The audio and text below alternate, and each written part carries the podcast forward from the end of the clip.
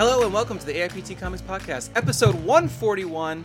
My name is David Brook and I'm here after a week-long break. Nathan and I are well-rested, ready to go. I don't know about well-rested, but I am ready to go. and, and a little peek behind the curtain. Oh. We recorded our last regular episode and our mm. comic book couples counseling crossover special uh, on the same day. So Dave and I haven't yes. talked comics with each other. I mean, well, outside of text. Well, okay, we talk comics all the time. Dave and I haven't been on a microphone together in, what, three weeks, two weeks? It's been so long, yeah, I didn't been... know what your voice sounded like. Yeah, sorry, I had a lot of coffee just right before this. No, it's totally fine. And I'm very excited. This is all, I am so happy to be here right now. We have missed the mic, although the mic for this show, I know you continue with your other podcasts as yeah. well. Yeah. Are we doing plugs up top?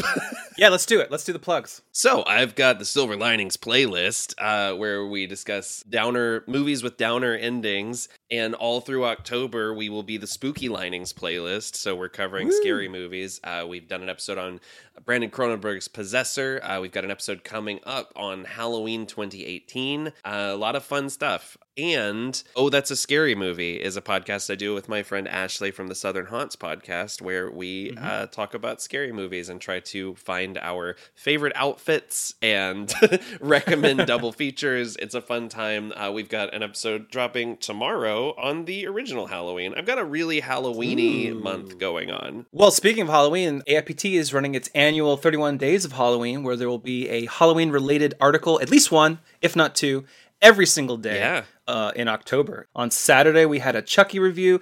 Yes. On Sunday, yeah. today, we have the Boulet Brothers and Steve Orlando join us later in this show uh, to talk about their Heavy Metal takeover.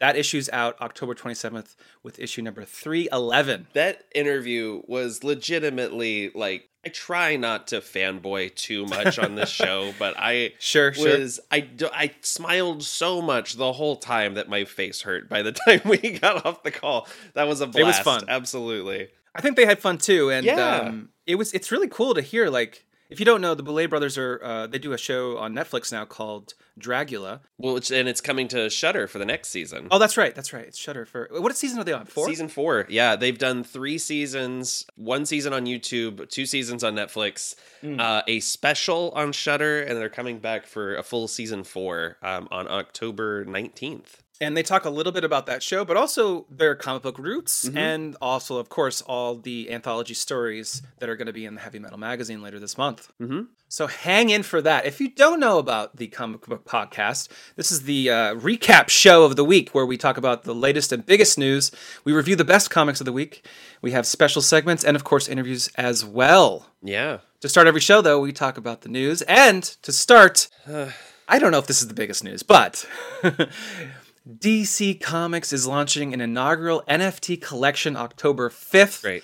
Uh, along with the news that... I didn't mean that. I don't mean it. It's not great. If you yeah, if you signed up for D C Fandom, mm. which is on October sixteenth, you get a free N F T. And there will be ways to get even more N F Ts if you share on social media. If you know about the show and if you've listened to us for the last year, you know that we're not very happy about N F Ts no. due to their um, environmental impact. Yeah, and you know, bo- both D C and Marvel have said that they are approaching these in a more environmentally sustainable way, but it's Mm-hmm. It's it, it's such a new thing that it's hard to. I mean, I don't I don't know. They don't really go into detail about how it's more energy efficient, and they just throw out numbers. Like they're working with this company called Palm N F T mm-hmm. Studio, and they they claim, and I'm using the word claim on purpose mm-hmm. here, ninety-nine point nine nine percent reduction in energy usage with uh, proof of work systems. It's called. Yeah. Whether or not that's true, the fact of the matter is they're giving away N F Ts to potentially a lot of people who don't even know what an N F T is. Right. People who were uh, people who are attending Fandom, right, are getting N F Ts, yeah. whether mm-hmm. they like it or not. Right. Whether they like it or not. They're being forced to take one. Uh, this is all spearheaded by Jim Lee, who is, of course, the chief creative officer at D C Comics. It's yet another move by D C. I know a couple weeks ago we talked about, you know, their collaboration with Webtoon. Yeah. They're clearly trying to expand in non-traditional comic book ways, yeah. and this is one of them. I don't know why I'd want to own a digital cover N F T thing. Yeah. Is it really that collectible? I don't know. It seems like a, a fledgling um, start to something that could blow up but may not. Yep. I, I guess we'll have to see how this plays out. D C also revealed that Wonder Woman will be inducted into the Comic-Con Character Hall of Fame. I confess, I don't think I knew that this was a thing. Like the, the Character Hall of yeah. Fame. I, I strangely, I'm very ignorant about this. So it's super new. So okay. That explains it, I think. Actually, the last S D C C I covered was the very first okay. Character Hall of Fame, which was uh, given to Batman. Mm. Um, this is only about three years ago now. So uh, what's funny, though, is so now we've they only do one a year. Okay. So we got the Trinity in there now, right? Well, no. Who do you think is the second? Spider-Man? No, but it is. It does have man in it. Uh, okay. Nightman. No. Pac-Man. Wait, what? Hang on. Of course. Famous comic book character, Pac-Man. So, yeah, it goes Batman, Pac-Man, and now Wonder Woman. I'm glad they got a woman. Are you sure it's not dupe and you just think it's Pac-Man? They are kind of similar, I think. I, I'm a little surprised they didn't go with Spider-Man yet. Right. But, or even Superman, right? Right, or Ambush Bug. Or Ambush Bug, yeah. Or Booster Gold. Um, yeah, so D C revealed that she'll be inducted. There'll be a virtual ceremony October twenty-first. This is really cool. I mean, all all joking aside, this is really cool. I'm, I just, I didn't know this was a thing. What's wild to me is, like, this is, of course, run by S D C C. Mm-hmm. They have the, the museum side of things where this is... Uh, when they did the Batman one, they invited press to this, like, unveiling, and they had, like, all the Batman movie costumes. Mm-hmm. They had art up and stuff. It was pretty cool. Uh, obviously, they can't really go big like that this year because of the pandemic. Right. But if they're only doing one character a mm-hmm. year, we're going to be long dead. And there won't be characters we love right. in the in the museum. Yep. Or Hall of Fame or whatever you want to call it. Yeah, by the time they get to, like, you know, the question, I'll yeah. have been gone for forty years. I do love, like, we're, you know, these anthol. There's a bunch of anthologies coming out. Nubia and the Amazons yeah. is finally launching, which I, oh, man, I'm so excited for that. Yeah, that looks cool. Um, yeah, there's a lot of uh, new, like, fashion lines. And look, I mean, catch me in the streets with a lasso. Like, it's going to happen. Yeah, they have, like, a lasso jump rope, I love which is it cool. so much. I really do. Yeah. Like, the, the, the clothing that's coming out of this is exclusively dope. They're doing, like, global events as yeah. well. Like, there's stuff going on in France. Mm-hmm. Oh, also, there's a statue going up in Burbank, California, which is the same location that Batman got his statue. Oh, so they, it's like, maybe they'll come to life and fight. I don't know if it's going to be in the exact same, like, it's like a strip mall type area mm. where Batman was, but it's like a fucking nine foot tall bronze uh, statue based off Jim Lee. Wow. The Batman one is based off Jim Lee's um, art, but the Wonder Woman's based off Jenny Frison's art. Oh, great. Uh, who do you think yeah. wins in a fight, the uh, the Batman statue or the Rocky statue? Oh, shit. That's tough. I feel like Rocky might have a bit more speed because he doesn't have all the heavy uh, leather. Yeah, yeah. Or whatever okay. He, whatever he's Rocky wearing. Rocky versus Wildcat. Who you got? Wildcat uh, every time. It's been three weeks, and now I'm asking the real questions. We're, we're, we're, this is the hard-hitting yeah. A I P T Comics Podcast interview uh, show. Also in D C Comics News, Constantine and the Robins are getting yes. their own Y A books from D C. I saw you tweeting about it. Oh, man. I, I love the, the the Constantine Distorted Illusions by Kami Garcia and Isaac Goodhart. Like, just the cover art I'm already so excited about. Uh, yeah. I You know, it's it's uh, it's about... Uh, John and his punk band Mucus Membrane, which like is a callback to the Jamie Delano days I of the of yeah, it's pretty Hellblazer. Cool. I, I love it. I'm so excited. It's interesting how Garcia's sort of taken over the Y A arm of I'm D C. Totally fine with it. Like genuinely, mm-hmm. I, I'm so excited about it. The the uh, yeah this this Hellblazer book, like it has such a glam and punk rock look to it, and uh yeah the Robins are uh, Dick Grayson and Damian Wayne I uh, trying to I guess get along with each other, with one of them being, you know, the adopted son and one of them being the biological son, and what does that mean for them. Mm-hmm. I love that. Garcia, she had um Teen Titans Beast Boy Loves Raven come out this week as well. Yes, which I've heard is great. I haven't gotten a chance to read that yet. Did you see someone tweeted uh, the, uh they like replied to this Constantine news, and they were like, wait, which version of Hellblazer is this? And then Neil Gaiman was like, that's not Hellblazer. Interesting. That's yeah, funny. And I was like, holy shit. And then Cammie came in and was like, you're right, Neil. I was like, damn, look at this drama. No, this is why we love Twitter. It's interesting because I, I, it's so weird that people, uh, you know, and I've gotten hung up on continuity before, but like, you know, the, the thing that's so wonderful about these these O G Ns is that they, they're, they're an easy buy-in. Like, you don't have to really, you yeah. know... uh, break your brain trying to figure out where it fits in, because it's just trying to tell its own good story. I mean, the Under the Moon, the the Catwoman one that uh, Isaac Goodhart oh, illustrated. So good. was, yeah, excellent. Uh, we talked about a few of those with uh, Comic Book Couples Counseling. You know, the um, we did, yeah. The Oracle Code is great. Gotham High is great, and they, they have these chances to tell these very, um, you know, accessible and inclusionary stories, which I love.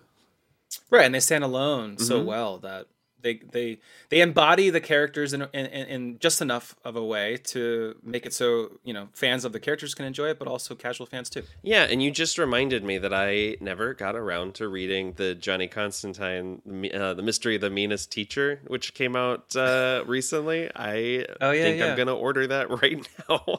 In our next bit of news, Comixology announced Scotttober. That's right. They literally went with that, and they made a trailer for yeah. it too. So yeah, if uh, you don't know, uh, Scott Snyder has um, eight new titles exclusive to Comixology, and three of them are launching this month, uh, including Clear, We Have Demons, and Night of the Ghoul, all coming out this month. Hell yeah. Uh, probably a lot of people are going to be very excited for We Have Demons, because that's Greg Capullo and Snyder teaming up again yeah. since their Batman run. Francis Manapul is on Clear, and Francesco Francavilla is on Night of the Ghoul, which I have been anticipating for like four years because Scott has been teasing it yeah. for a while. Scott's been talking about it for so long. Um, and mm-hmm. it's finally, you know, it's one of those things where I think the last time that we had him on this show, he was talking about how, like, it was just a matter of finding the right venue and the right place to finally release them. Um, right. So, and, and now we're, we're getting, you know, triple dose of spookiness. Triple dose is funny. Look, I mean, just just just judging from the covers, these are extremely yeah. my shit, especially Night of the Ghoul. This looks oh, for sure. so rad.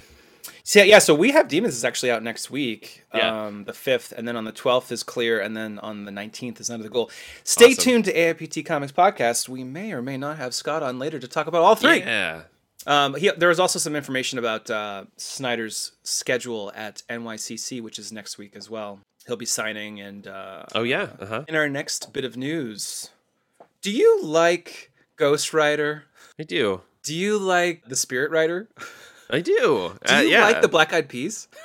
I do. Oh my God! Then you will love this next bit of news. Marvel announced Ghost Rider Kushala number one, their next Marvel Unlimited comic, which will yeah. read vertically by Tabu and B. Earl, who were on the show just a few weeks ago. Yeah, and and we're teasing that they had something that was just about to be announced that they couldn't talk about yet. Yep. Yep. Um, yep. So I'm very excited to see more Kushala. I think she's a fascinating character, and the uh, that Spirit Rider one shot left her in a very interesting place. Mm-hmm.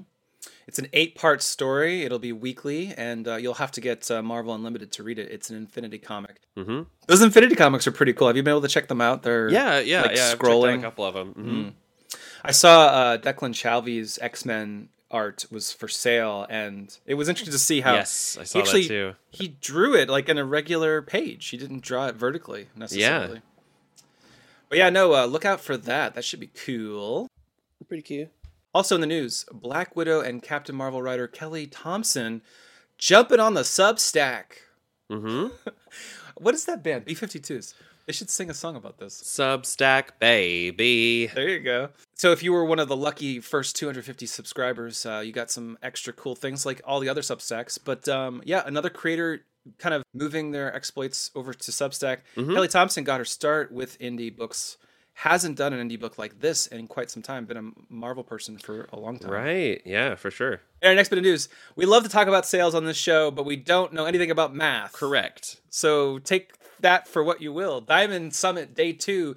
The Comics Beat had some news on this. Um, mm-hmm. Sales are up eighteen percent compared to two thousand nineteen.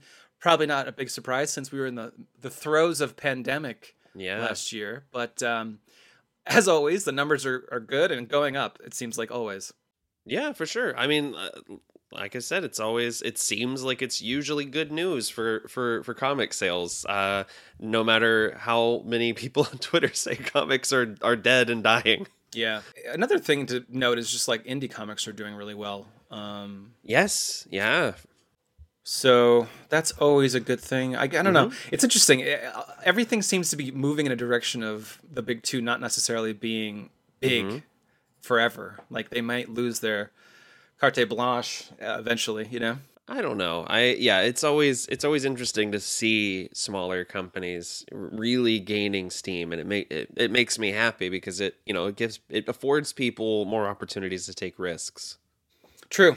True. Speaking of risks, in our next segment, our top books of the week, we're going to talk about our top two favorite comics out this week. And it's going to be risky? Yes, because Inferno, number one, oh, by Jonathan Hickman and Valerio Schiti, yeah, both of our second favorite books of the week. Yeah, uh, yeah, Inf- Inferno rules. I'm so I'm very pleased to report. I think it's risky in the sense that, like, we're getting a four-issue reboot, or not reboot, but a, not a reboot or a reset, but like a new push in a new X-Men direction that we haven't had mm-hmm. really since Hawks and Pox.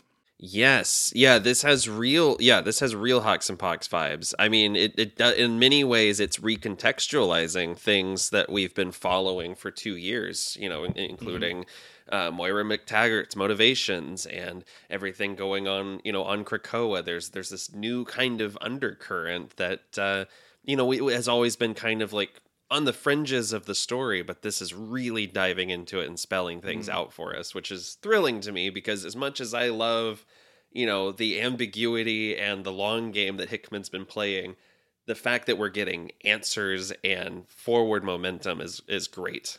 Totally. Yeah. And it's kind of interesting. You can, you could have skipped everything but Hawks and Pox and kind of understood the story. Yeah. But I, I do think that that, that does, like, that helps color everything in as well. Like the, right. you know, there's, there's all these like smaller character motivations that, you know, if you, if you had just had, you could probably still follow this if you skipped everything from Hawks and Pox, but you would, you would miss a lot of those little nuances. Right. Um, and I also, you know, outside of the nuances, this thing opens up with some of the most batshit action we've gotten in a while. Yeah, that's from true. From a Core X book. Like, I mean, Wolverine detaching his arm inside of Nimrod is insane. Yeah, that was pretty badass. Uh, all the Moira stuff is just so intriguing because, right, like her her power when it was introduced that she can mm-hmm. reset all time yeah. from her perspective, like that just opens things up so much. But we also know mm-hmm. that she's at the end of it too. She doesn't have many yes. more resets. So, right, and if you don't really, know the story, it really opens up the the meaning behind the X and the ten of it all. Yes, that's true. Um, at the core of the story is a is a love story between Mystique and Destiny, who mm-hmm. have been split up, uh, in part because Moira really doesn't like Destiny. Oh, yeah. I mean, we get to see why here, for yeah, sure. Yeah, yeah, yeah. One last thing. I loved how yeah. long it was. Like, yes, the length it, it was adds necessary. So much more. Mm-hmm. Yeah. It'd be interesting to see how this four-part story uh, pans out, because mm-hmm. it has to leave the X-Men universe in a place where it's going to be exciting and new, and we'll, we can't wait to see what happens next. Definitely. Because this is Hickman's last X-Men run for the foreseeable future. Yeah, at least, at least you know, in a very hands-on way. And don't miss uh, X-Men Monday um, tomorrow, because uh, A I P T has an interview with Jordan White, and it's answering your questions about Inferno number one. And awesome. Chris Hassan, uh, he has some interesting tidbits in there that you won't want to miss. Awesome. But more importantly, what is oh, yeah? your favorite book of the week, Nathan? My favorite book of the week was Human Remains Number One from Peter Milligan and Sally Cantorino. Mm-hmm. Um, this is a new Vault Comics series that launched this week that follows uh, a a world where when people show emotions uh, in public, monsters tear through reality and kill them. Ah, shit, I hate when and, that happens. And it's interesting because Peter Milligan has this gift for finding horror in the mundane and, mm. and building out these like human emotions into things that should be avoided. Uh, he he's he's got a book at Ahoy called Happy Hour that has a similar vibe where if people people have to be happy all the time or else they get sent to these like facilities that kind of beat the happiness into them more or less, like um or like that brainwash them. And this one kind of takes that to a an extra dimensional conclusion. This is sort of the anti-happy hour, and it uh, it explores how how people uh, move on in a world where they're not allowed to even tell someone they love them, or Uh, you know, or just, you know, even have an outburst, you know, like it, it, the, the first incursion happens at a wedding where everyone's either happy or frustrated, or it, everyone gets wiped out. There's a, there's a character who is investigating the phenomenon, and she's thinking about the fact that these creatures don't go after kids because there's everything that the kids are feeling is surface level. There's nothing kind of driving it. But she's thinking, oh, my child's about to turn six, and I have to tell him every time I come home, you can't be happy to see your mom. You know, mm, it's, it's yeah. the, you know, because I'm gone for days at a time, and I have to tell him, no, you can't react when you see me. And, uh, it's just this this really devastating story that also just has this big, crazy sci-fi concept. Yeah, like the whole, the structure of the story kind of focuses in on that, what you were kind of saying, like the mundane mm-hmm. reality of something that you actually could feel in your own world if there weren't monsters. Well, and like, it, it is this thing where people... people have to feel something, you know, like this, mm-hmm. the, one of the first attacks we see in the book, this guy has been sitting at home with his wife for days. And then finally he says, I can't fucking take it anymore. He mm-hmm. runs out into the street and he's like, I I'm, I'm angry. I'm miserable. This is not okay. I don't even give a shit anymore. Come and take me, you know? And, uh, you know, like how, how long can you, you know, how long can you do that without even feeling like a person anymore? Right, right, right. Yeah. You lose your humanity. Yeah, absolutely. Uh, my favorite book of the week was also an indie book. Um, mm-hmm. But at this point, it's so popular. I don't know if you can even call it indie. Um, The Department of Truth, number thirteen by James Tynion and Martin Simmons. Mm-hmm. So this is the end of the second story arc. And it is a humongous turning point for the main story. Oh, with awesome. The star-crossed man and our main character who, you know, as a child during the Santana Panic, they encountered the star-crossed man. We get information about the star-crossed man, but we also get new information about the Department of Truth. And oh. to say anything would ruin it. But the, okay. this book, well, the, let me just say, the solicit says this issue flips the entire script. And it literally does. Um, oh, wow. Okay. So in the last few pages, we get a really big reveal about truths about the, the Department of Truth, but also the mm-hmm. star-crossed man. And one little spoiler... Uh, I'll say is this sets up the uh, dynamic of our main character getting to interrogate the star-crossed man in the next oh, issue. I'm so excited. Which yeah, will I'm, be I'm, ridiculous. I think I'm two issues behind. So that's, that's going to be one of my goals this weekend is to catch up. Gosh. I mean, if you don't know about this series, it's, it's filled with conspiracy theories. Mm-hmm. Um, this issue in particular digs a little deeper into the Satanic Panic, going back as far as why humans even fear Satan or demons at all. And it goes into how wow. like hell was created by Christianity to mm-hmm. kind of subjugate people after the fall of Rome, or not subjugate, but create a, a good guy versus bad guy situation mm-hmm. so that people can all band together, right, against hell. And the concept of the series is if enough people believe something, it becomes real. And right. so that's, right. and they, they've played with that in terms of, you know, the everything from, Uh, the Saints to Bigfoot, you know, and, and it's mm-hmm. it's such a brilliant concept. I actually bought the first trade for my dad for his birthday. Oh, nice! And he was just like, "How the hell? Like this isn't this is absolutely the kind of thing that I go nuts for." He's like, "I can't believe." And it goes back to your point of like, how can you still call this an indie book? It's wild that this is still under people's radars because it is yeah. hands down one of my favorite series. It's it's something else. It's it's so unique in so many ways. Uh, Tynion has revealed on his Substack that mm-hmm. uh, there will be cryptids stories that will tie into this that are exclusively okay. on his Substack if you want to get oh, more cool. of the story. But um, yeah, this issue, it, I said this in my review because I did review it for A I P T comics dot com, but like it's the kind of book that sometimes the art can feel impenetrable, like hard to get into because it's sure. so gritty and dirty and mm-hmm. like even and sometimes in some issues it takes on the form of almost like a, a propaganda magazine or a, you know yeah there's there's some uh, Simmons does really interesting things with uh, collages and and and and different line work for different characters and different yeah different page layouts for uh, various situations. There's It, it never feels like the same book from month to month either. Oh, that's true. Yeah, it's changing it up a lot. I mean, there are scenes where it's supposed to be normal life, two characters standing mm-hmm. in a street talking, and it's like rendered in a way that it's like a nightmare. Yeah.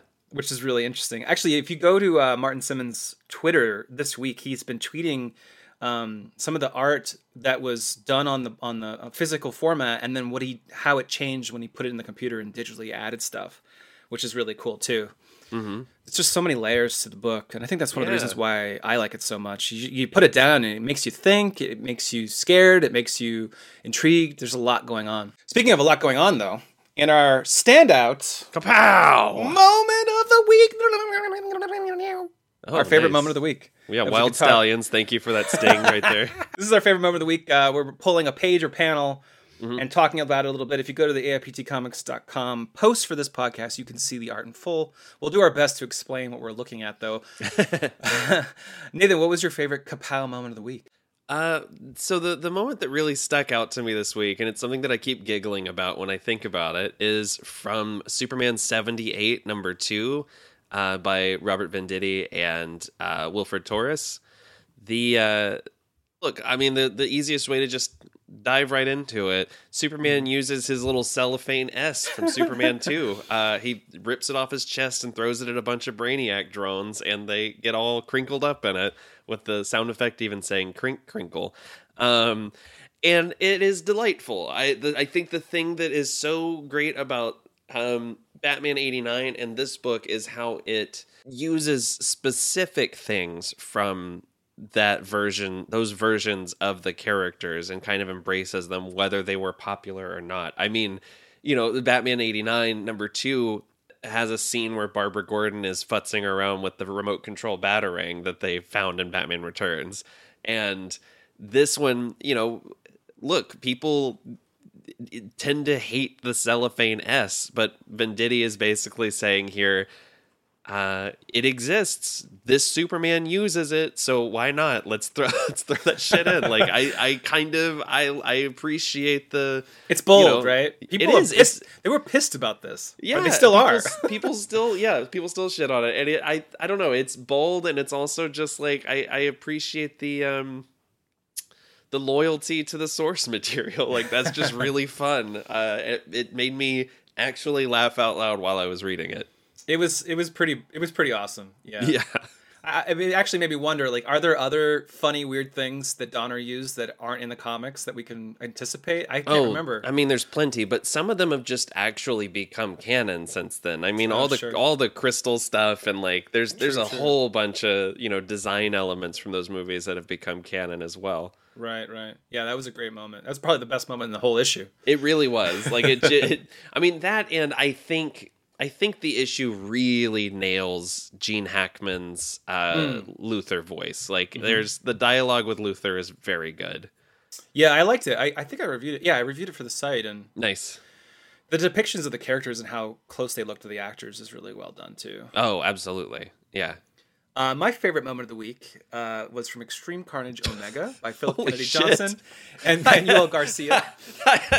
Sorry, I just opened the file you sent me and I did not expect it. So one thing about Extreme Carnage I've really appreciated is it really goes hard on the gore, uh, but not in a scary way. In a, well, yeah. sometimes it's scary, especially in the first issue, the Alpha issue, but in a lot of ways, it's just like, if you like fucking arms being torn off and shit, like, you're going to like this book, or this, this series. This is wild.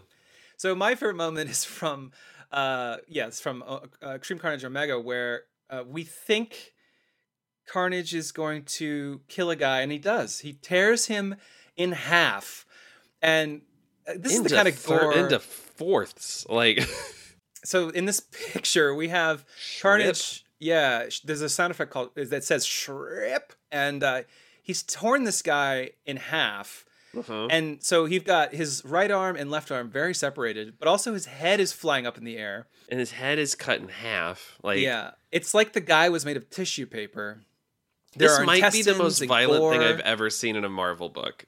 It's pretty, it's pretty crazy. Yeah, this is wild. And then there's another image. The next panel is the body parts falling to the ground while a, a, an audience, they're in a, um, a stadium, yeah. watches, and the clomp thud quad of the body parts. And you can make out two arms, a head, and some stuff. I don't know what it is. Some junk, yeah. That's insane. I it is, it is. I can't believe what I'm looking at. And that's not the only gore in the wow. issue, too. We, we've got all the symbiotes fighting, and there are people getting... Yeah. Uh, basically, Carnage and his other symbiote minions are... tearing through people while Flash Thompson and the good guy symbiotes are trying to stop them. Mm. It was a it was a, it was a, a satisfying end and to the to the Extreme Carnage eight-part story, but it also sets up a lot for what could go on with the symbiotes after Rom V and uh, Al Ewing are finished. So, yeah, for sure. But uh, I loved I loved the gore in this. It it didn't hold back, and maybe it's mm-hmm. because Marvel, yeah, like you said, Marvel's like maybe pushing the boundaries a little bit more than they usually do. Yeah, it's crazy. In our next segment, Top Books for next week, we're going to talk about our top most anticipated comic out next week. I'm going to go first. I am yeah. really excited for Amazing Spider-Man number seventy-five. Mm-hmm. This is the much-anticipated new era, I would call it, for Spider-Man, because mm-hmm. it's got Zeb Wells and Patrick Gleason writing the main story for this issue, but um, this series will uh, trade off with new writers. I think every two issues there'll be a new writer for the main story, mm-hmm. um, and that includes Saladin Ahmed, Kelly Thompson, and Cody Ziegler, and Patrick Gleason also all writing. Um, but this is a new era where we know we already know because of solicits. So it's a bit of a spoiler, but Ben mm-hmm. Reilly is taking over as Spider-Man. We don't know why yet. With Amazing Spider-Man number seventy-four out just this week, it's kind of crazy that it's uh, coming out so soon. But uh, and it's also extra-sized. So a lot of story, a lot of great art. Yeah, um, I, I'm really excited to see if folks are excited about it. Because, you know, a lot of people, yeah.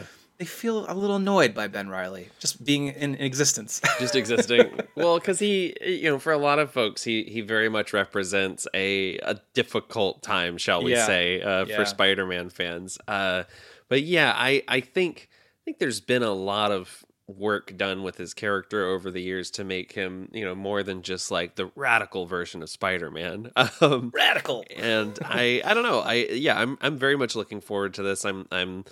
Uh, And I, I'm excited to, like you said, I'm excited to see people excited about Amazing again, you know? Yeah. Um, yep.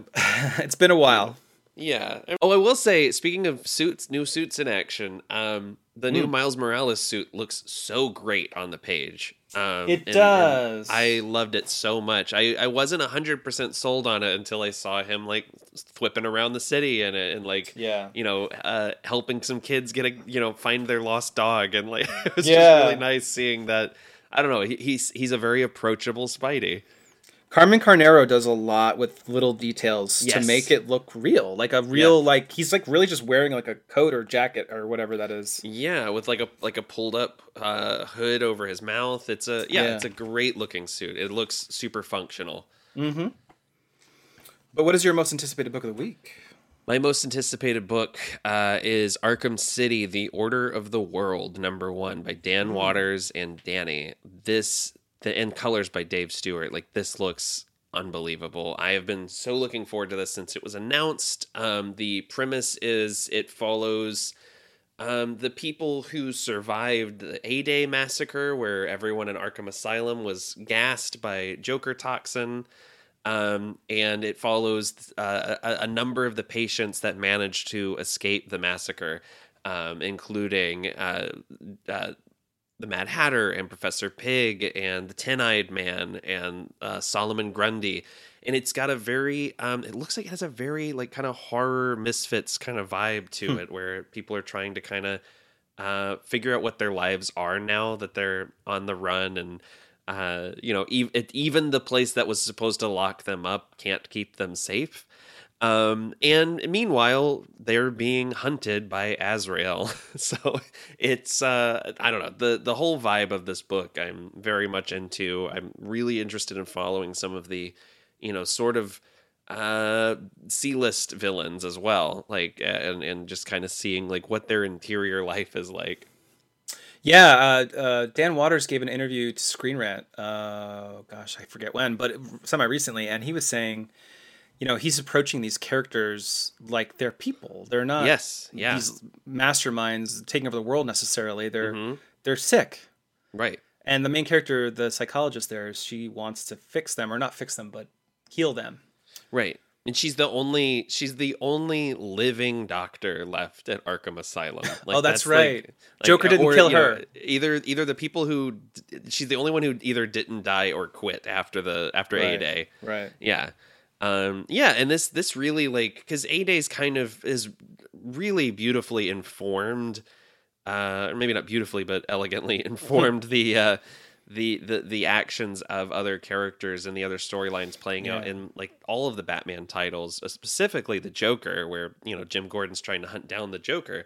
Um, but th- this book, I feel like, is really going to, uh, you know, acknowledge the reality of going to work after everyone you know there is gone, and right. and and also not feeling safe anymore in this place that's supposed to be, you know, the most secure place in the city.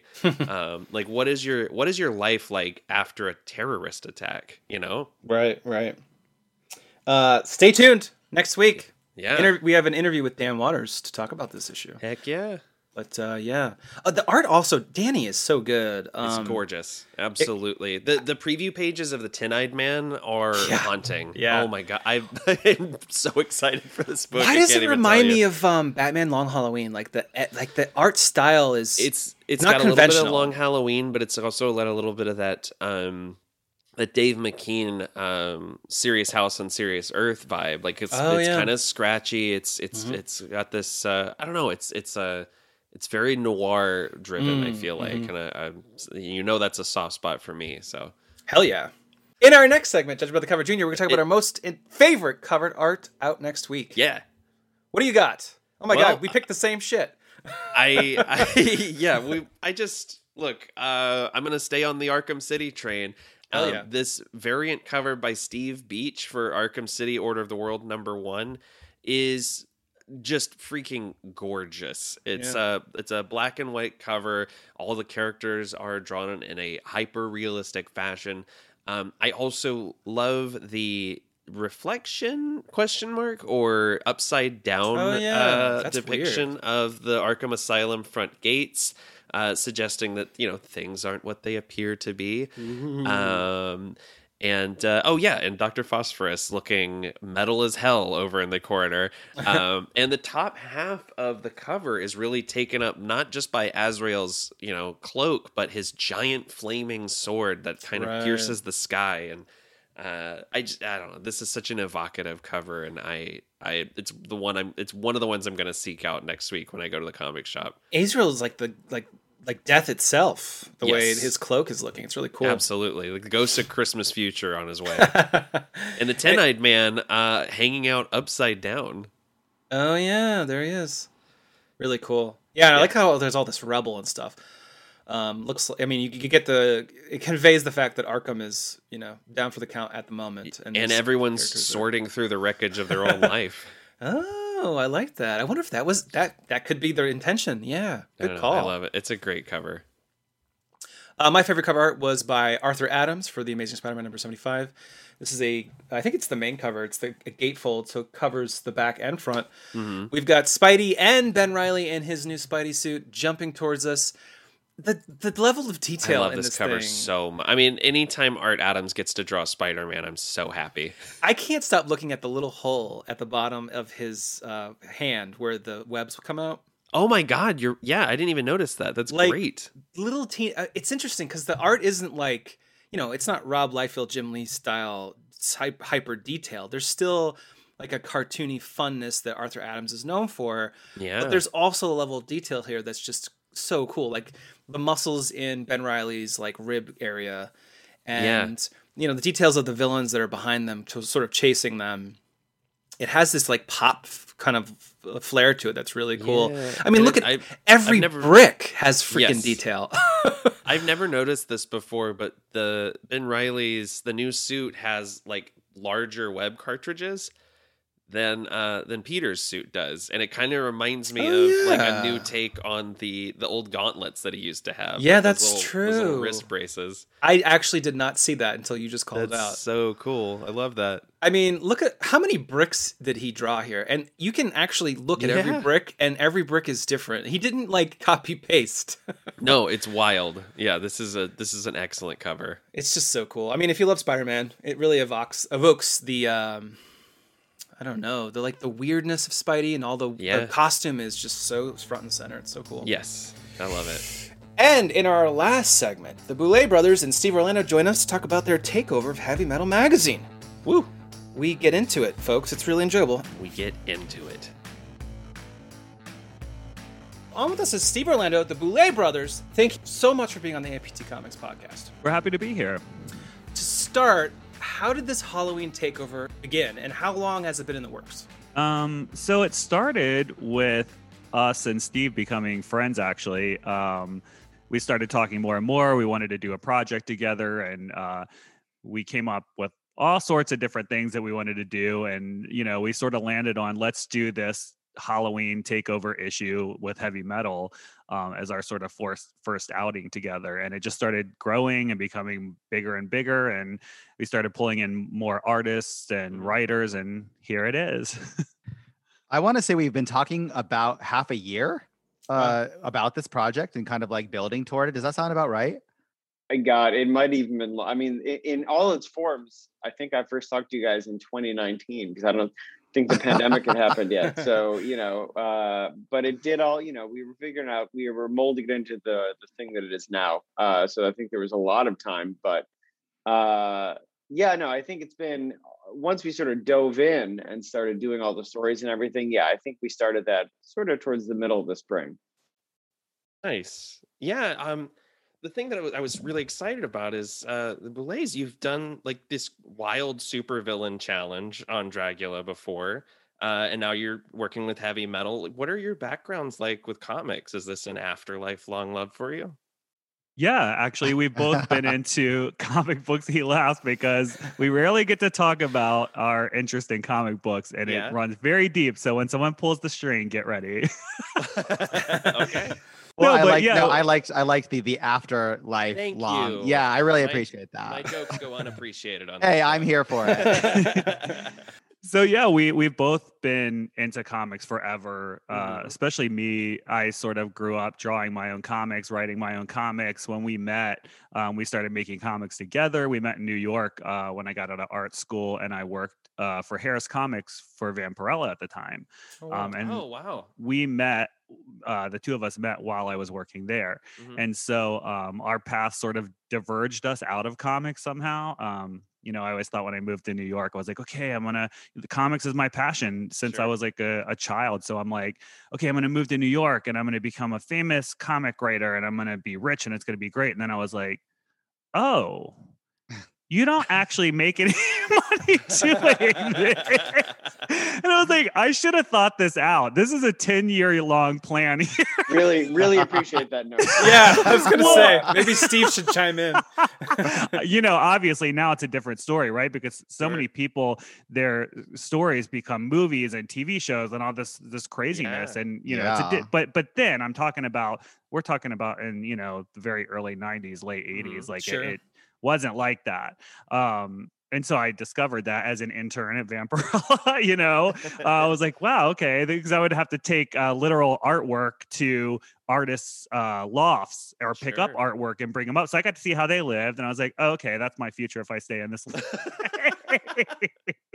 Yeah, I think back from the, the the first meeting, like when Drac and I really met each other and started hanging out, we had the Wednesday ritual of going to the local comic shop, collecting our titles, and then going to a coffee house or getting lunch, and kind of like we did that forever. And um, when I lived in New York and we met, I was at our, I was in art school, and a lot of my portfolio to get into that school was just stuff that I had drawn on my own of existing characters and characters of my own creation. So, um, yeah, so I think it's it's a long running history. Yeah, we did a comic together that we never published or anything, but I mean, I literally think there's probably like one hundred issues of it, like oh, wow. fully oh, wow. drawn out, written issue, done by hand. I had to do all the, the you know, the blocks and everything, like all the pages I would have to manually set them up, wow. and then we would draw over them and yeah, and do all the lettering by hand, everything. So um, what was the title yeah. of the comic?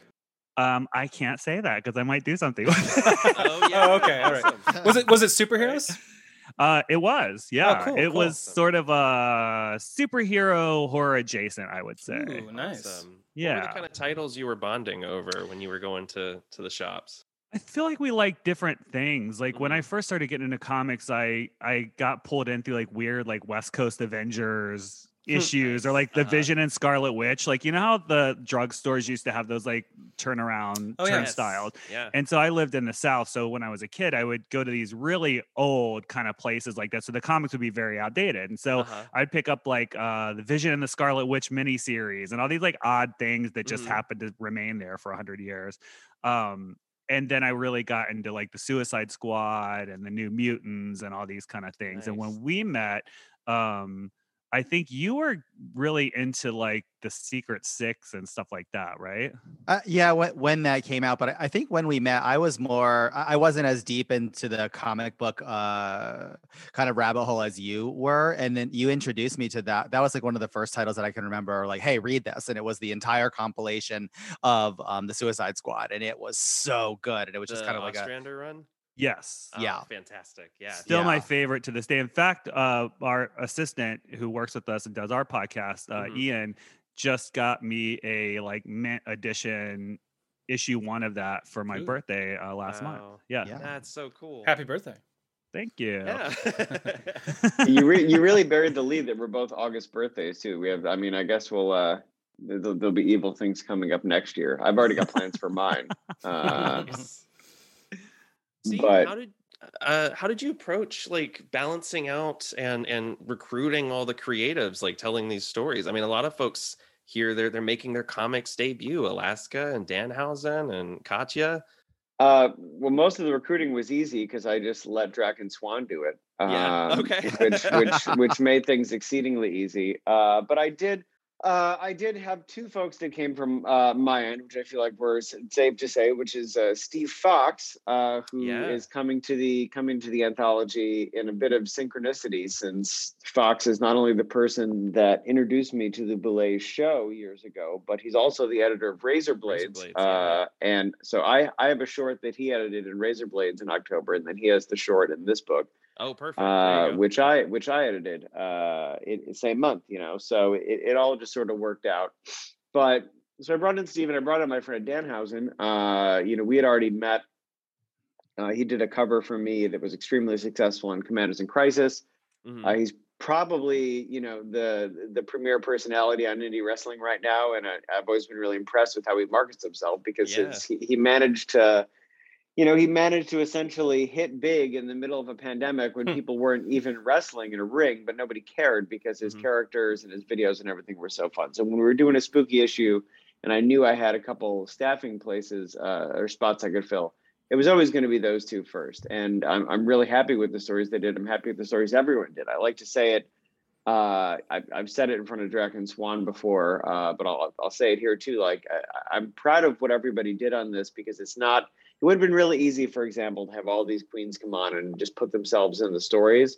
Uh, and then, you know, you would know what was an Alaska story because there's an Alaska, there's Alaska and Alaska. Jesus, like she's a Pokemon. Uh, there's Alaska. A wild Alaska. Gotta catch them all. But, but to that end, instead, we have original stories from these people, and yet they sit, they, they feel exactly like they take place in the world of these characters. You know that it's an Alaska story. You know that it's a Katya story, even though she's not there waving that flag. Right. Uh, you oh, know, the, and, the narration and, screams Katya, though. Well, no, but that's exactly what I'm saying. We, I, I'm really happy that we got to do originals. That's still like one hundred ten percent. Yeah. You see these folks' voices come through, even though it's not like they're just there being spooky drag queens on for the page. Sure. That was important for us to bring to the table, too, because it would be easy to throw them in as characters. But, you know, we sort of know them and respect them as artists. Drag is just that, you know, one medium that they, mm-hmm. you know, use their yeah. skill in. So, so we knew that they would like the opportunity to show more because they all have more to offer. And so I'm like, look at this opportunity. And they all are fans of heavy metal too. That's, that's how we sort of picked yeah. who we picked, because we wanted to pick people who would appreciate the, you know, the, how the glory, heavy, yeah, yeah, the legendary status. So Absolutely. when when when I said the word, the name heavy metal, because like we, you know, we know a lot of these artists like personally. They they've mm-hmm. worked with us before and at events that we've done. So when I when I kind of offered them, they just jumped at it, and that's that reaction that we were really hoping for. Plus, we wanted people that we knew could put together kind of like strange and cool stories and kind of mm-hmm. push the boundaries into like the adult content that heavy metal kind of affords. So we got to, a chance to read, I think, all of the stories and. And I just love the pulpy scrappiness of every story. Yeah. And then, you know, also the edge to them. You're definitely leaning into that heavy metal aesthetic. Yeah. I, I have to ask, though, was there anything you couldn't show or you wanted to and they were like, eh, maybe we pull that back a little bit? No, I, I think there was something particularly in Katya's story where there was like penetration or like uh-huh. the squirting or something. I, I think we got one note where it was like, this is like one notch too far, which to me is like a feather in our hat. Like yeah, mission totally. accomplished. Yeah. You know what I mean? Mission accomplished. Heavy Metal told us to calm down.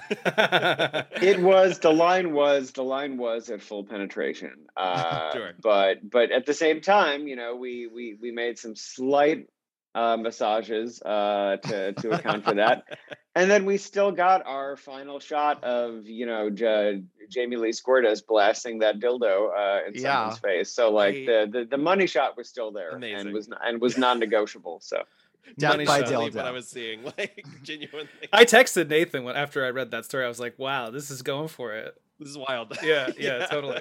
Well, I was in, we were in Barnes and Noble's the other mm-hmm. day. We're like doing a signing there for something else soon. And I picked up the recent Heavy Metal and I was like, okay, let me just see just to c- kind of compare. And I was like, sure. There's like one set of tits in this. I was like, okay. I was like, this is, because I'm reflecting on ours and I'm like, are we going to get banned? Because I was thinking of Heavy Metal like yeah. from a few years ago, you know, and it was like, sure. it always really pushed the envelope. So I was like, wait a minute. I hope this isn't the new standard because we just like trashed that.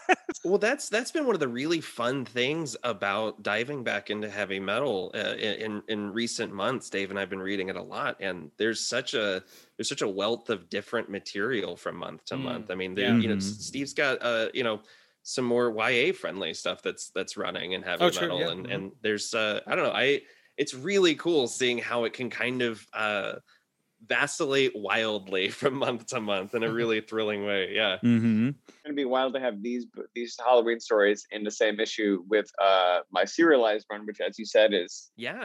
technically Y A, so God love people who like going from those extremes, but it's still Heavy Metal Y A, which is not to say that yeah, we're there's still you know breaking the and... breaking the yes breaking the bonds of decency, but we're trying to approach uh, the emotional journeys that those people go through in there with a Heavy Metal sensibility. So, so what I'm saying is they vape. That's what makes it Y A. Yeah, uh, but and and and nothing else. But um, But yeah, it'll be it'll be quite the contrast in that issue. I didn't know they were going to run an issue of Starward uh, with this issue until yeah. I saw the table oh, that's of funny. Contents. That's so great. And I was I like, it. all right, let's let's roll on. Fantastic.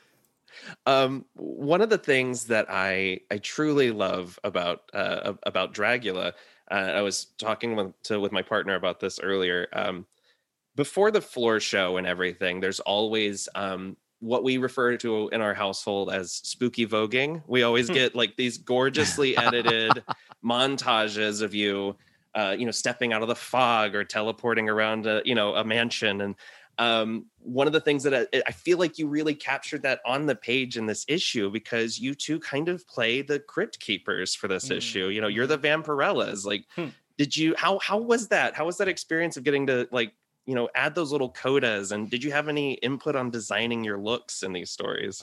Oh, God. You can ask, are, yeah, ask Steve, Steve how much influence. I mean, we are very nitpicky about this sort of thing. Like, oh, that's awesome. We were like taking videos of wigs and outfits and sending him samples. And I'm sure he was like, yeah. um, calm yeah. down. We're like, um, we're like, this headdress is overly embellished and it is way too like Asian look. You know, we need to sure. bring this more Western and like simplify it. And like, you know, we, we were really heavy handed. I want yeah. nineties Emma Frost, not eighties Emma Frost. Yes, well, exactly. You know, I mean, the, the way that our careers developed where mm-hmm. we are like modern day horror hosts. That's what the direction yes, that we yeah, are, you sure. know, that the things are moving. And so this to us is just sort of like more of what we've been doing recently, but on the mm-hmm. comic page, which was fun to see because like we said, you know, growing up and and reading pulp comics like that, there was always some sort of character, even odd characters like Doctor Druid back in the day used yeah. to be like a character like that, you know? yeah.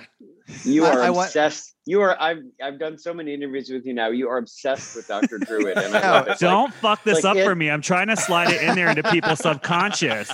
You're messing no, with my really powers. Like, I, it's like, it's like I start a timer until Doctor Druid comes up when we do these things. Oh, I'm just going to start saying his name every time you call me before we talk. Yeah.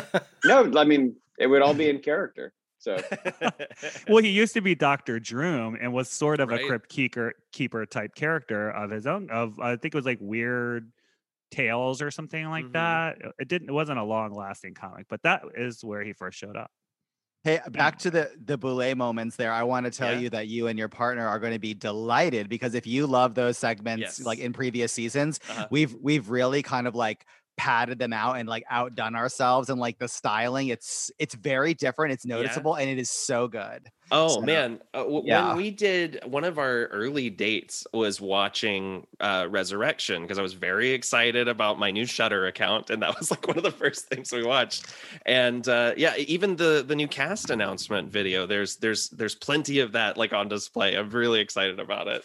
Yeah, Yay. it's there's so much more. Like th- this season of the show is uh-huh. really just a great mixture of all the previous, like the best of all uh-huh. the previous seasons. You know, every That's season awesome. has its own flavor. Like the first one was very D I Y and punk. The yeah. second one was very campy and like uh catty and sure. fun. And the third one was more serious and horror. And this this one sort of blends all of that together. That's awesome. I was uh was actually wondering the you know what what can we expect from the new season? It premieres on just a couple of weeks, right? October nineteenth. Yes. Um I like Jack just said, I mean, it really is kind of like a Frankenstein's monster of all three seasons, but yeah. we've also gotten a lot better at doing it too. So we find ourselves in those thrones and very comfortable with like what hmm. what we're what we're doing, also the camera ops. Um, we've had like some technological upgrades and mm-hmm. just more of our like overactive imaginations being put on screen yeah. and uh, us just kind of like having fun. And, and, and that's one thing that I can't under, uh, over like um, emphasize is that season four, the cast and, and the array of challenges that we put together, Mm-hmm. it is such a fun, wild ride. From the way that the season opens, like the first scene of episode one, it, it's just fun from moment one to moment done. Awesome. Nice. That's so exciting. When you're like developing the show and coming up with ideas, did it feel similar when you were coming up with ideas for Heavy Metal Magazine number three eleven? Um, only maybe uh, in the sense of like the the intro short movies that we do before each episode. Mm-hmm. It's similar in that way, I would say. But also affords us a lot of flexibility because, you know, we can fly through dimensions and yeah. battle like, interdimensional beings, and we yes. can't really do that on the show. And we've got a budget, but we don't have a budget like that yet. You know what maybe, I mean? Right, maybe totally. Next season.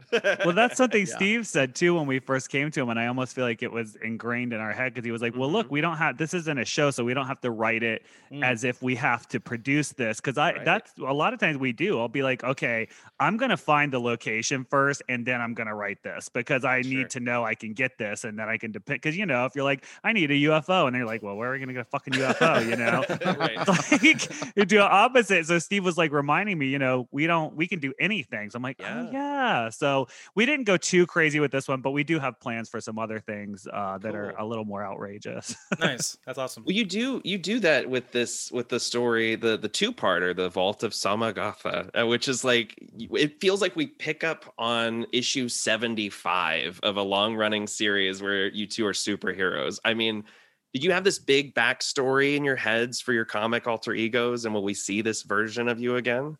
Uh, I think you will definitely see this version of us again, for Ooh. sure. Yeah. Yeah. Uh, I think initially the conversation with Steve was really about exploring an in-depth kind of like super epic origin story of us yeah. as not even just as characters, but like as a species, and let that kind of like just be out there. So I think yeah. your instinct of like issue seventy-five is is exactly right. Like this is one episode in, in a saga, but it takes place sort of in the middle. Yeah, it's so fun. I mean, you're doing all kinds of wild Doctor Strange or Doctor Druid stuff and clearly living out some fantasies. That's awesome. It's definitely cool too. Like there's that page with the history and your powers, and oh, yeah, the sure. fact that it's in Heavy Metal makes it even more real, right? There's another media that has this content.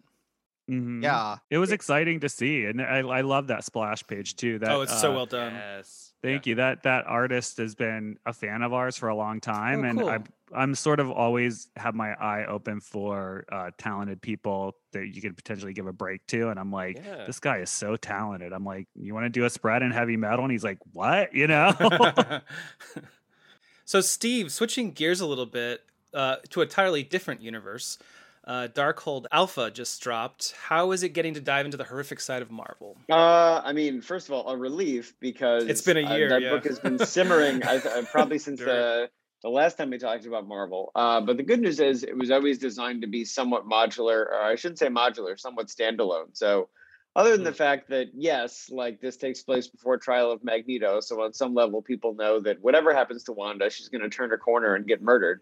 Yeah. Uh, we can, which is comics, by the way. I mean, that might happen to me tonight. You have no idea. So uh, it's been, it, it was a story that I knew whenever it would come out would, would, would still work, you know? Mm-hmm. And personally for me, like I, I got to pick the characters that would turn into the Darkhold Defiled. Uh, and so between getting to use C'Thon and getting to delve into the sort of like Lovecraftian aspects of, of the Marvel Universe, and especially when you see C'Thon in the Omega issue, because Kian Tormey did a complete redesign of him that is just like super, super cool. Like his face splits open into tentacles and things like that, like yeah. that old Savage Dragon Doctor villain.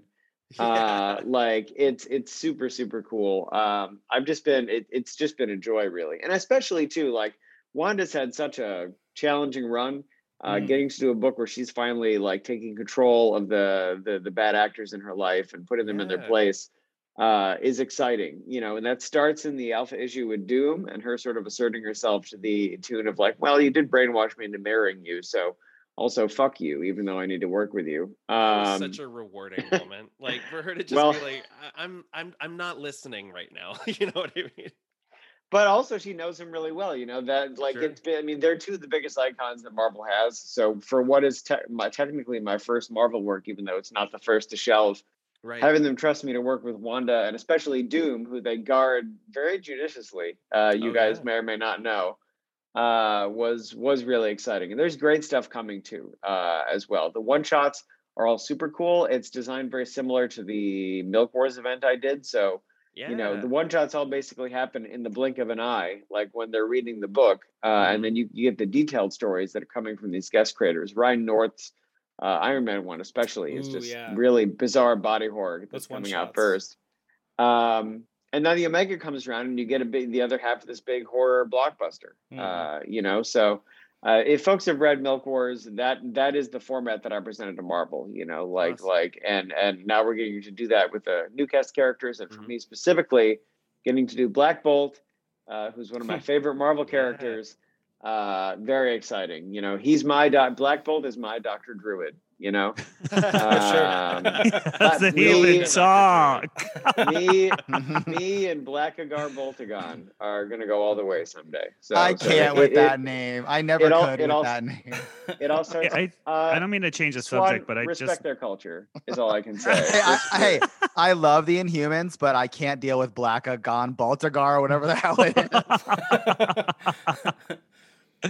Why is David in uh, Doctor Strange's attic is what I want to know. Yeah, uh, and my day job, I still I have this background, and my uh, my boss keeps saying it's the Church of Dave, and I'm just like, I don't know. It looks like that window in Doctor Strange's the, the attic. Sanctum. Yeah, yeah, you're right. You're right. You're like up there. This is the Sanctum Sanctorum of the A I P T Comics Podcast. I wonder. Hey, I have a question for you all. Actually, yeah, hit us so up. Speaking of Scarlet Witch, right? Do yeah, you yeah. all think she could ever actually be redeemed, sort of like pre-Bendis period, uh, with fans or no? Oh, man. That is a very dicey conversation to have on Twitter. We we have, we have a lot of conversations about uh, you know when when folks can kind of move past certain storylines. I mean, it, it's. Yes. It's difficult, right? Because there, there's, yeah, she she was kind of just like blown apart in front of fans in in a lot of ways. I I love Scarlet Witch. I will always love Scarlet Witch and go to, go to the mat for her. But uh, yeah, that's a that's a it's a tough sell. It is. She's like well, Paula Deen level canceled. Yeah. Okay. You need to calm down. It's true. That's how fans act Paula about it. They, uh, last time I saw her, she had those goggles for cutting onions, I think. All well. you, all, all I would say is look to the end of my story, and definitely yeah. look to the end of Trial of Magneto, since that takes place after. Um, Steve is going to yeah. res- resuscitate her. But will it work? Because they've tried not, a couple of times. I'm yeah. not resuscitating her. Leah, Le- Leah's doing uh, Trial oh, true, of Magneto. True, true, true. I, I'm taking, I'm taking care of C'Thon and being a puppet for you know. fill in the blank years of her life, because sure. comic characters don't age. Well, that's the thing. It's a serial story, right? So like fans need to just get over certain details and just move on. And they say so can't most of the time. Well, it's, well she yeah, and that's a big ask. She's like, oh, uh, okay, well, I was crazy. Can I? And they're like, nope. And she's like, uh, I was an alcoholic. Nope. Like, no matter what they try to do, they're just like, no, you're not getting away with it. We hate you forever. Right. And then they even t- took her mutantdom away, right? Like, she wasn't even a mutant. Oh, yeah. Because of the whole movie tie-in thing or whatever. Yeah, yeah, it's it's interesting. I mean, I, I feel like there's a lot of characters that have kind of gone through that that trial by fire and, mm. and rehab period. but, but has anyone been through? I mean, that's extreme to me. I can't think of another comic character who mm. who's so was sort of a main a mainstay in the Avengers and very sure. you never thought of her, even though. Yeah. She had all that things happened to her, West Coast Avengers and all that before, but she never mm. went completely apeshit and killed all the Avengers, you know, or whatever. Right. So to be to be clear, to be clear, like I think that we, I mean, you're going to get a, a deeper answer than you expected, but like having having worked on a lot of female characters, they face the same double standard that hmm. actual living women do. Mm-hmm. Uh, you know, no one bats an eye yeah. over the fact that Apocalypse or, or Magneto are in the Quiet Council right now, even though they've killed hundreds of thousands and in some cases maybe even billions of mutants and humans in the case mm-hmm. of Apocalypse over thousands of years, and yes. no one really bats an eye. You know, because in in Apocalypse's case, he had a reason, mm. as you found out. Sure. And by the way, I love that because I like a, a nasty anti-hero, but I'm just mm-hmm. saying. And in the same way, I and, you know, no one really bats an eye that Magneto did drugs and killed half of New York City mm-hmm. in two thousand three or whatever. Oh, right. You yeah. know, um, so I I mean, I, I my answer is that I'm hopeful for an eventual Wanda redemption. And I do mm-hmm. think it's harder. Having been on the other side, it is definitely harder in, in every sense for a female character because they, you know, they bizarrely do face the same weird assumptions. You know, when uh, if you if you if you're writing a book with a female lead and it gets canceled after eight issues, um, for example, uh, you know, it's like, oh well, something is wrong with the core of this character. We have to fix everything um, about her and change it all. But if Captain America gets canceled after twelve issues, no one thinks there's something core wrong with the core idea of Cap. Right. Yeah. Uh, but that's why you see characters like Wonder Woman having a completely new supporting cast every six issues. Yeah. Uh, you know, so it's really complicated. And and, and Drac and Swan are probably getting the serious answer they didn't want.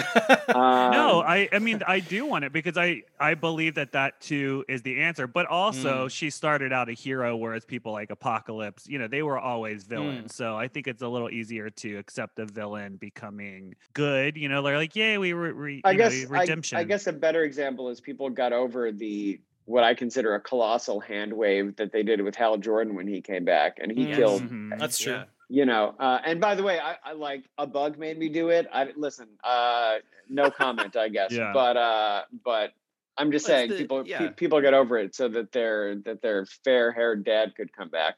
It's the Jean Grey uh, of it all, right? I mean, like they had to go back in time to to rehabilitate. Oh, that's Jean right. She Grey. Killed billions, right?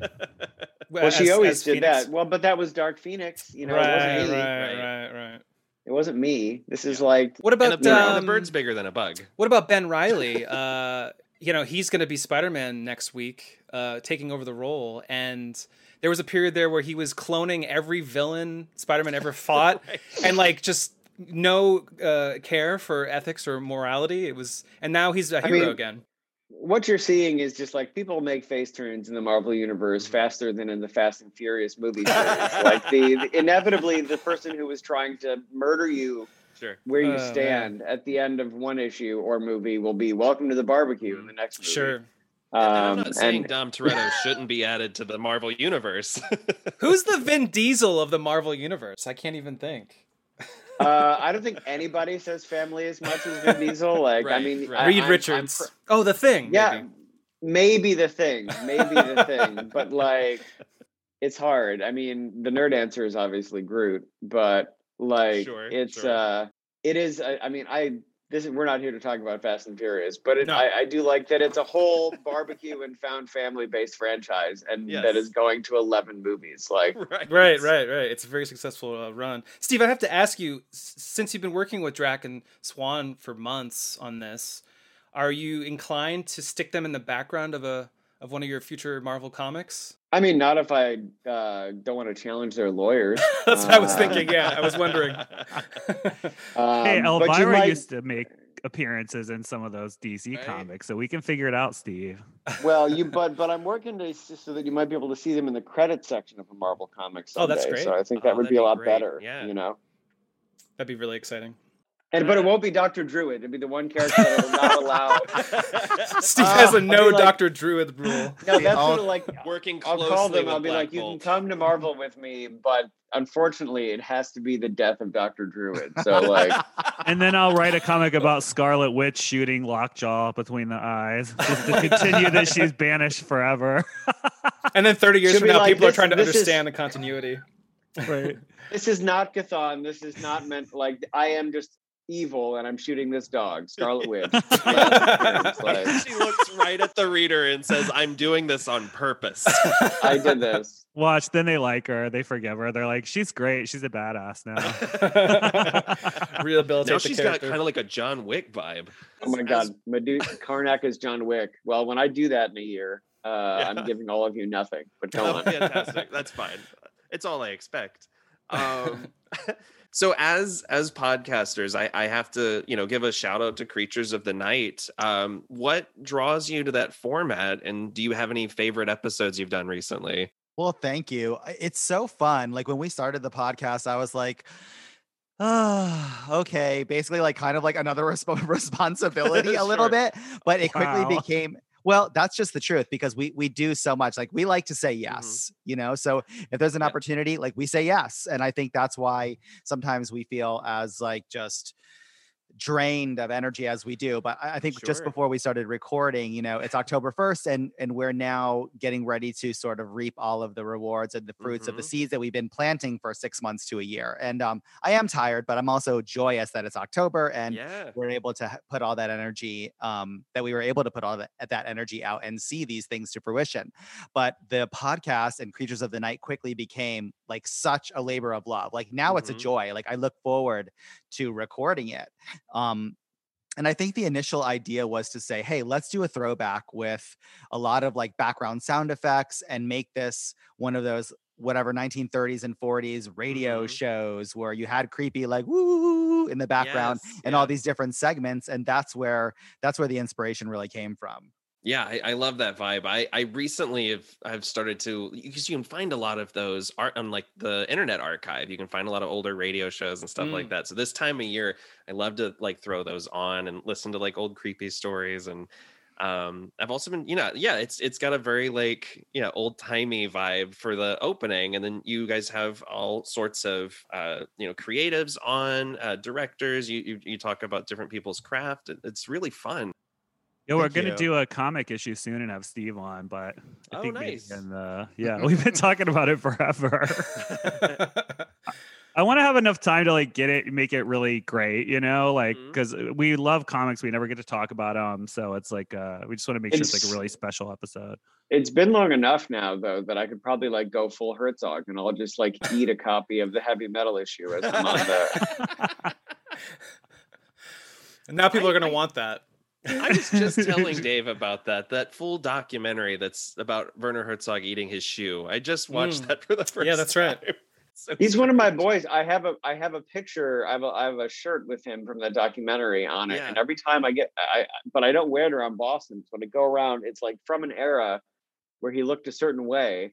And numerous times I'm on the subway. People are like, yo, that's a sweet, uh, what the hell's his name? The, the, the, Uh, the drug lord, his name's Pablo. Oh, it's a sweet Pablo Escobar. Pablo Escobar. Shirt, man. Oh, like, jeez. It's not fucking like it's a weird Bavarian guy eating a shoe, not a fucking like, okay. Um, That's excellent. Steve is canceled. Well, it sounds, um, it, oh. it, it sounds like you guys are really busy, but yeah. are, are there any comic books you're reading right now? Okay, my favorite comic book at the moment, outside of Steve's, of course, is uh, I'm really into Harrow County. And I, oh, sweet. yeah, yeah it's, there's no new ones coming out that I know of right now, but it's like, I like to kind of reread it around Halloween time. Um, I kind of grew up in the South, so I appreciate the sort of, uh, you know, um, farm horror of it all, you know? Yeah. Mm-hmm. Yeah. yeah, I can't Colin, say that I'm Colin reading. Is also a Southern gentleman, let me just tell you all.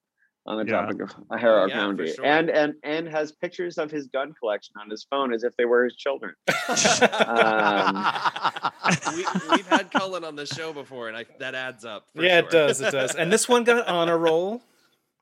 I know. I literally like occasionally because I don't really, uh, you know, when we're out on social media, you know, as the Boulet Brothers, we don't usually mm-hmm. interact with too many people. But sometimes I'll like like or comment on on his stuff, and I'm sure he's like, what the fuck are these? You know, like I'm sure he has literally no idea. And I'm like, you should pay me to support your comic. Don't look at me sideways. Right. uh, what else are you guys reading right now? Oh yeah. I read nothing. Like, honestly, I, I just haven't been able to read anything for yeah. probably the better part of like a year. Mm. And just the way, the way that the pandemic sort of ended and, and us building the fourth season of the show really sure. took took like a small piece of our soul, I feel like, and, and we give a little bit of that to every season, but we we really had to focus um to, to in order to make this happen for the Halloween season, for the mm-hmm. fans to kind of have that and be able to celebrate that. So we pretty much just wake up and work until we go to bed, and like oh we God. close close all the windows and, you know, die for eight hours, and we get up and do it again. But like I can't I can't yeah. even stress how I'm how grateful I am that we get to do that, because yeah, you know sure. all of those things are coming out and we're really proud of what we've created, but it's left me no time to like, you know, do anything of leisure. I'm playing no video games, I'm reading no comics, no books, like just uh-huh. bar- barely watching movies. I am trying to I have yeah. Steve's uh, Martian Manhunter run mm. that I want to take on the plane to read through Halloween, but now that I know the uh, the new stuff is out, I want to check that out too, the the Darkhold, or I think yeah yeah yeah out. that just yeah. started. Yeah, I want to kind of check that. I, I didn't know it was out yet. You, I think we can get you some copies when I see you at the end of the month. I think I know someone, so I wouldn't worry about that. um, I can tell you I don't have a lot of time to read for the same reasons that Boulet said, but I will tell you I'm excited for what is next on my shelf, because it. Uh, I've been going through. I just had to reread the Green Goblin later shade of, excuse me, lighter shade of green collection uh, mm. for to record for Marvel's pull list. And so I got, I've been in this weird, I want to reread everything from the nineties, even if it's potentially real rough, uh, sure. like phase of my life. So the next two things up there are the are Kaboom, a comic by uh, from Rob Liefeld's Awesome Entertainment by Jeff Loeb and Jeff Matsuda. Oh, wow. Uh, who went on to design the The Batman mm-hmm. cartoon. Um, and then also Ron Zimmerman and Duncan Fegredo's Ultimate Avengers, uh, starring Hawk, mm. Hawk Owl, and Woody. Uh, oh, right. Which, yeah. yeah. And I'm sure that they're going to be of varying quality, but the nostalgia of uh, the nostalgia of going back and reading this has been really pleasing for me. So that that's what's next. I can tell you that. And awesome. What was last is probably a spoiler. So uh, okay. we'll just focus on what's next. Nice. Right on. Well, Steve, Drax, Swan, thank you so much for being on the A I P T Comics Podcast. Heavy Metal Magazine number three eleven, The Boulet Brothers Takeover, is out October twenty-seventh. Thank, thank you so much. much. It was really fun. Yes, uh, thank, yeah, thank you. you.